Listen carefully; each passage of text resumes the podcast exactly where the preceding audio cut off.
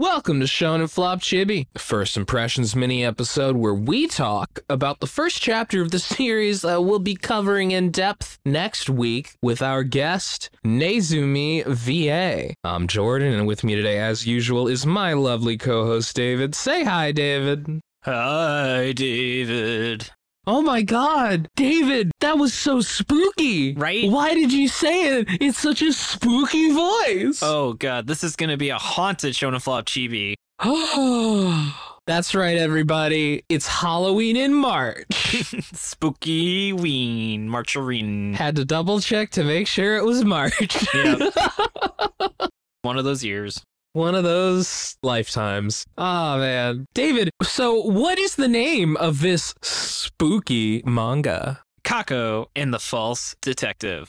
Ah, oh, man. Yeah, just like my favorite awards, the Caco Awards. Big Cockerino. Which is actually a Doom modding award thing. Oh, that's fun. Yeah, it's because like there's a demon in Doom called the Cacodemon, which is literally um just the Beholder from the cover of one of the D and D manuals. Like they literally just stole the drawing for it and turned it into a demon. And the, so the Caco Awards, uh, the Doom modding community is like thirty years old, and the Caco Awards are basically let's take every single. Uh, so what, what's the best shit that happened in the Doom modding scene this year, and they call it the Kako Awards, which is a very funny name. This reminds me of one of my favorite green texts where this one says, I T T autistic mistakes, B fifteen, go to the farm on after school group field trip. Want to be funny? Go to the farmer. You have a nice dick. My face when I meant to say cock. My face when I realize he grew vegetables. My face when I'm probably an idiot.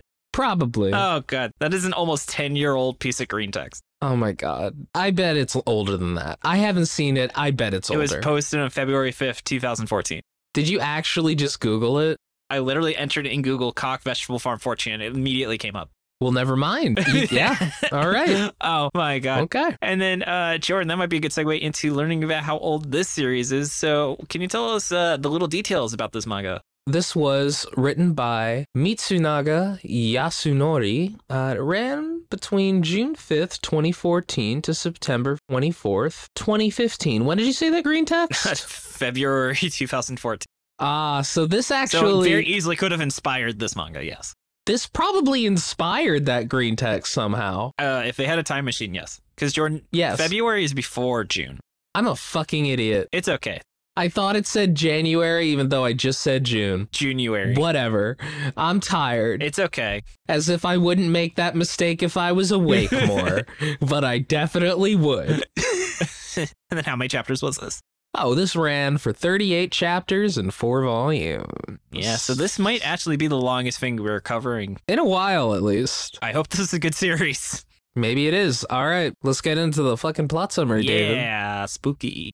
Yeah. Rokuhara Satoru used to be a famous boy detective who solved the cases that the adults just couldn't. But now he's a high school student, you know, he's dealing with that gifted child burnout. And some people are pissed at him for solving crimes too good. Goodly crime solveman.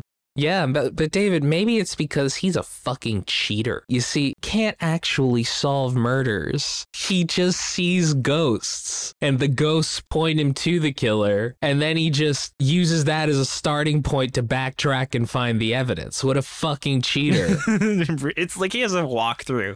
Yeah, yeah, it's just like, all right, here's the end point. Figure out how we got there. This is like an episode of Monk, actually, where that happened, where played by Jason Alexander. And this guy has like these. So Monk is like a four hundred I Q detective, but he meets like what he thinks is like a six hundred I Q detective. But it turns mm. out that like his mom overheard the criminals confessing and he just reverse engineered all the clues.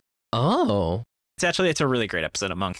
Oh, yeah. And it's got George. But it's the same thing where he just comes up with excuses of how like he could lead to the different elements of how he figured out the crime. Listener, I said that um, the ghosts point him to the killer. I want to be clear. I want to be clear. They literally point him to the killer, as in all the ghosts can do is just like literally just like use their index finger to point to the person who killed them. They do a great recreation of Great Days from JoJo Part four. Let the voice of love solve the crime for you. Exactly. David got it. But yeah, uh, after solving the murder of a woman with a weirdly tight skirt at the hands of a policeman, typical, Satoru is approached by Sawazumi Izumi, a police investigator who asks him to solve yet another unsolvable crime. This time, about a ghost. Ooh. In an all-girls school, a bunch of rich girls have been dying in weird ways, including suicide and heart failure. The blame seems to be a ghost named uh, Miss Hanako, who haunts the bathroom. One of the girls jumped out the window recently, and seven others died in very similar ways. But Satoru uses the ghosts that he sees to determine that actually the first girl fell asleep, and then the other girls pranked her by bringing her upstairs and then spooking her with a scary mask, causing her to jump out the window, which she thought was on the first floor, but actually was on the third floor, uh, so she died. They did this for some reason. Very strange. Popcorn David. Satoru deduces that the seven dead girls were killed by an evil spirit who is in that very room with them. Oh, no. No! Sawazumi passes out, and the spirit says that she isn't Hanako, but an innocent spirit named Kako, who happens to be bound to the bathroom for totally unrelated reasons. Probably Kako Bella, am I right? Oh, Jordan. Boom! I'm bound to the bathroom after that. You know what I mean? There's a weird moment where Satoru gropes Sawazumi to see if she has a warrant, but the gist is that no, she's doing it on her own, because her sister is one of the victims. Kako agrees to help Rokuhara if he'll let her possess him, so that she can leave the damn bathroom already and go to Sawazumi's sister's room in the nearby hospital, only to find her dead ghost pointing back to the school. They go there at night by an emergency exit, and the evil ghost Hanako appears, and she looks pretty freaky, actually. Good job, artist Jordan wants you us to know. Gold star. Yeah, yeah. The art, I was proud of it, because the art, we'll get into it, uh, it's a little shaky. Good black tones. Kako takes charge and eliminates her and reveals that she wasn't just some ghost bound to the bathroom, but in fact an ancient god, and the school was built on her shrine. So now Rokuhara and Kako are gonna go on wacky adventures and have to solve the ninety-nine evil spirits of Scooby-Doo. Fuck, is, should that be the cover art? Fuck, actually, yeah. Scooby-Doo makes more sense, I think. So Jordan, what were your first impressions? I love, like, a lot of this concept. I love the idea of a detective who is, like, cheating. It's almost like Psych, you yeah. know? The concept, at least. Oh, Psych would be another good reference. Oh, yeah. But I also really love how, again, the ghosts literally point in places, and he's gotten good at this. So I didn't mention it in the plot summary, but um, when they go to the hospital room and the ghost points back to the school, he literally takes out a big laser pointer and uses it to determine the exact spot that she's pointing. This happens so often. He has an extremely, like, high power laser pointer for this exact purpose. He understands this. He's used to this. He is prepared and he knows how to use this. Like, I actually, I was like genuinely kind of impressed. I was like, okay, that's pretty cool. Because, yeah, you get from that that, no, he is experienced with this. He understands. I also like the idea. I don't think I've seen this before where it's like um, kind of gods versus ghosts. Yeah. Like, I think that's a cool concept. I think so. And then I agree with you, Jordan, as we talked about a little bit in the intro. The art is overall not very consistent. There are some pretty substantial proportion issues. But we've seen this before. The artist just kind of goes super hard on like two panels. And I guess that's really what all he spent all his time on. I don't know about that, David. Here's the thing. The art has issues in ways that are consistent in the drawings that he, like, does a good job in. Yeah. It's just that he does a good job on parts of it. Like, it is proportion issues, a lot of it. It's consistency. Like, um, frequently the main character's head looks good, and his body looks off. Yeah. You know? It looks, like, weirdly drawn. Also, there is a skirt. The skirt is very weird. The skirt is like got like no texture to it. I mean, he also does that thing where literally he does a flat texture on the clothing to show a pattern, which we've seen before, but it's like he didn't need that on top of the already existing art issues where literally it's a completely flat texture with no depth to it as this person's pants. You can get away with that if uh, other parts of your art are better. Yeah, like I Tell C did that, but the rest of the art was good enough that it wasn't immediately like, okay, this is another shortcut he's taking in his art. Yeah, exactly. I mean, my biggest issue with this is, at least this chapter is just like, it gets convoluted after a point. Yeah, I struggled. I really struggled. I think he just made it really complicated to excuse why it was sixty pages. I hate, because I always say this, but this easily could have been explained in thirty pages. Like, the prank is so stupid. Like, what was their goal? Were they trying to get her to jump out the fucking window? I don't know what. Also, the third floor, I wouldn't say is automatic death for people. That's more like she'll probably be hospitalized and have severe trauma for the rest of her life. So that's like probably the worst height you can drop someone from is like thirty feet, because that's a sweet spot of permanently crippling without killing them. Man, David, I'm kind of worried that you uh, you know that so well off the top of your head. Uh, you got any, uh, how much experience, have, have you tested that? It, no, it's actually, I in college, I did Habitat for Humanity, and they would talk about like the different heights, and it is like kind of, it's better to fall from sixty feet than thirty feet, because thirty feet, you might just be in a coma for fifteen years, while at sixty feet, you at least die. Damn. I don't have a fear of heights, so I was one of the people that had to paint the roofs and stuff, because a lot of people were not comfortable being on thirty-foot ladders, but I didn't care. Wow. I don't know. I think I might have issues with that, but I'm glad you don't, David. I'm glad that you know uh, the exact height that you would like to fall from yeah. to uh, experience a quick, painless death. Exactly. Oh, man. And then I, and then finally, Shonen Flop can end. Yeah, that's how the podcast yeah. ends. Our last episode is... I just do the rest of the podcast just pretending you're there. Yep. And just like going crazier and crazier. I think there was an episode, a Patreon episode, where I accidentally only uploaded my audio and people thought it was like a joke until they realized I had just fucked up. I'm also a little disappointed. I thought this was going to be more of a deconstruction of like the boy detective trope, and I feel like it's not really. No. Like, I think it would be such a cool idea to see like a shonen protagonist all growing up and like having to like like what happens when that like fourteen year old protagonist saves the world and then he has to learn about taxes ten years later, you know? Yeah, that's like a cool space that I feel like I haven't seen a good deconstruction of the grown-up shonen protagonist as much as I'd like. Yeah, I also kind of want him to be worse at this. That sounds like a light novel name, though. I saved the world as a child, and now I have to learn about taxes as an adult. I was a genius at solving crimes, but I'm an idiot when it comes to taxes. And it goes into like depth about different taxation. He becomes an accountant, and it's the tricks dedicated to witches about accounting. God, an accounting show. Anyway, I think overall this felt very mid. Yeah. I think this is already just giving me a vibe. This will be a series we forget about after we were. My flop senses are tingling with this one because, as we've mentioned before, the first chapter is usually when the author basically blows their best ideas. Yeah. And damn, this is your best idea, man. If this was like chapter ten, I'd be like, all right, I get it. Like, you know, not every chapter can be like a banger and the next one might be better. But like, if this is like your first chapter, you want to really just hook the reader, you want to blow their minds, you really want to just put your all into it. If this prank is the best you got, this ain't it, Chief. I am worried. Yeah, he doesn't have a ghost of a chance. This time, he doesn't have a ghost of a chance. Fuck, man. Imagine if we had had Little Karibo on just so he would say that during the episode. God, let's get Little Karibo for this one. One day, one day. One day, one day. And then, Jordan, would you read our ten chapters of this? Oh, nah. Me neither. It's not what I was really hoping this series was going to be based on the first few pages. And I'm like, ugh, just nah. Here's the thing. It's not terrible right now, but my experience on this podcast makes me believe that it's going to get terrible pretty soon. I can only see it getting worse. He might change. I mean, this this series is longer than any of the series that we've covered in a while, which implies that people liked it enough to not have it canceled at like chapter twenty. Like, this isn't a member of the U nineteen club. Yeah. But really, that's the only reason I think that this might not be like a horrible certified flop, you know? Exactly. And then, Jordan, what do you think's going to happen next?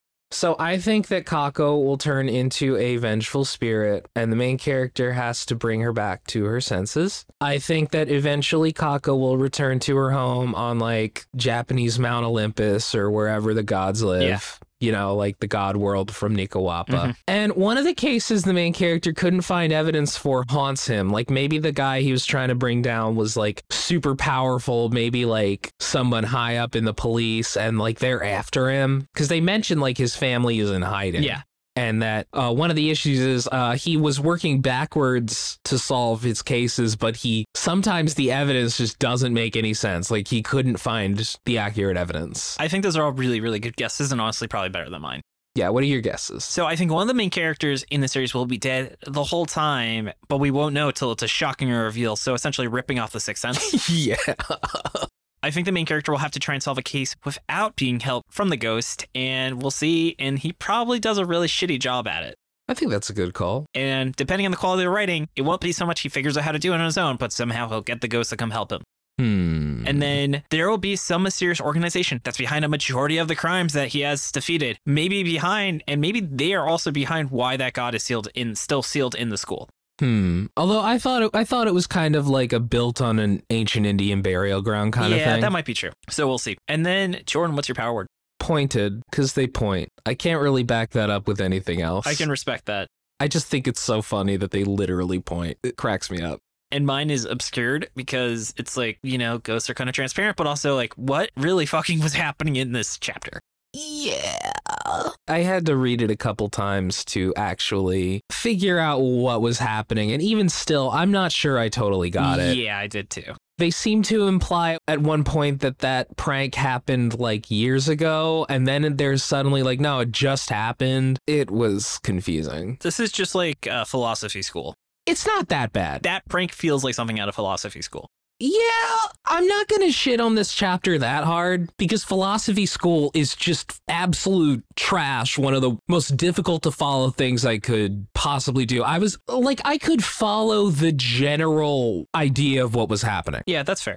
It's more just when I try and think back to what exactly happened, I start running into some issues. All right, that's fair. But you know who doesn't have issues? Not me. Our wonderful listeners. So let's dive into some listener questions. As a reminder, you can post your questions in the Shonenflop Discord, which you can find on our website, Shonenflop dot com, or in our show notes. And as a reminder, we give our priority to first-time question asks, people who haven't asked a question before, people who haven't had a question answered in a long time, and people who are King of the Forest patrons and above. So let's get started. From Agpa, what are the rules for the Shonenflop drinking game? Uh, so at the end of uh of an episode where something's not a flop, if we say that it's better than Chainsaw Man, you have to drink all of the alcohol you can possibly find until you die of alcohol poisoning, because that will never happen. Yep. I think also if I, if David says we have fun here. Yeah. Oh, we're having we're having too much fun. Some variation of we're having a little fun. We're having too much fun. Then you drink. If I, if I bring up a completely unrelated story that I just wanted to tell. Yes, yes. Of course you do a shot when we say Chainsaw Man. Like every time. Of course you do. I try to transition and then we stop mid-transition to keep talking about the topic. Take a shot. Yeah, or if I start talking about a segment uh, in a different segment, like for instance, a lot of the time what happens is I'll start saying what how the manga failed in the miscellaneous section because I just remembered it. Yeah, if the artist went on to do something good, take a shot. If the artist went on to make hentai, take two shots. Also, take finish your drink if the manga sexualized children. Yeah, pretty much. Just fi- finish your drink uh, and then cry. Yeah. If it was under the U nineteen club, take a shot. Yeah. What else? Let's think of one more each and then we'll move on. This is a fun topic. Oh, man. Um, mm, mm, mm, mm, uh... If this was not published in Shonen Jump, take a shot. Take two shots if it's not even a shonen manga. Oh man, three if it's a manhwa. Take a shot if the uh, character's name varies between chapters due to poor translation or David not knowing how to pronounce it. David mispronounces something, take a shot. Yeah, you'll die. But yeah, take a shot every time David mispronounces a name. All right, but I think that's all the time we have for that question. From Cram, question mark. What's the worst slash least favorite manga the two of you have read in your own time, not related to the show? I think I've actually said the answer to this. So, Jordan, if you need time to think, I can say what mine was. It's Elfen Lied. Evan, Elfen uh, Lied. Elfen Lied. Yes. You're the pronunciation guy. Yeah, but I don't give a shit about how to pronounce Elfen Lied. For some fucking reason, when I was like fourteen or something, I just read like a hundred chapters of that series. Like, it's one of those series that you just get morbidly curious about yeah. as you read it. And also, I was fourteen, and there's poorly drawn, uh, like, you know, like arrow in that series. That was probably interesting. But no, it's just extremely bloody and violent, and I don't recommend anyone read it. It's just something that'll make you uh, feel bad. Yeah. Mine is Buso Renkin, which is the first manga I ever Oof. remember dropping while I was reading it. I was like, man, I feel like this manga was made by a pedophile. And then... Did you actually? No, twelve-year-old me was not like, I think a pedophile. Is it one of those things in retrospect where you're like, that manga was made by a pedophile? Or are you just saying that because it was actually made by a pedophile? I'm just saying that to be a little shit. But man, okay. Fuck that guy. Uh, now I can never reread Rurouni Kenshin. Yeah, that sucks. Yep. And next up from Tree, you have to fight and win against one flop protagonist. Who do you choose and why? And Jordan, I feel the answer to this one is pretty clear cut. I have an answer. Who would you say? I'd say B T. If you just said square up, can't bring anything into the ring, I do not care what bullshit B T has. It's not going to make up for a one hundred fifty pound weight difference. I disagree. I think that B T would pull some bullshit. I would go against Robo from Robot Laser Beam because he's just a fucking nerd. That's true. He's only like a couple years older than B T. Like, B T can pull some shit. Robo ain't pulling shit. Robo can do one thing. That's fair. Just shoot a golf ball in a straight line. Just shoot a golf ball. Really God, I'm so far. glad we're not. We're skipping that. You heard it here, listeners. We're not covering that because it's too fucking long.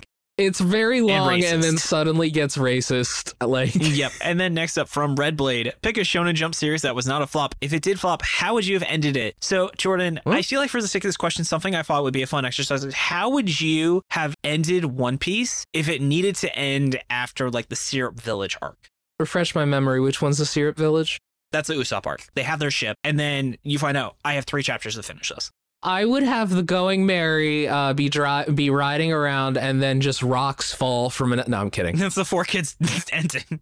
Four Kids literally did this. But no, I would have them get pulled into a whirlpool and they wind up just like, oh my God, that's the island where the One Piece is. And then the One Piece is just like a rock that says like, but um, tis on it. I like that.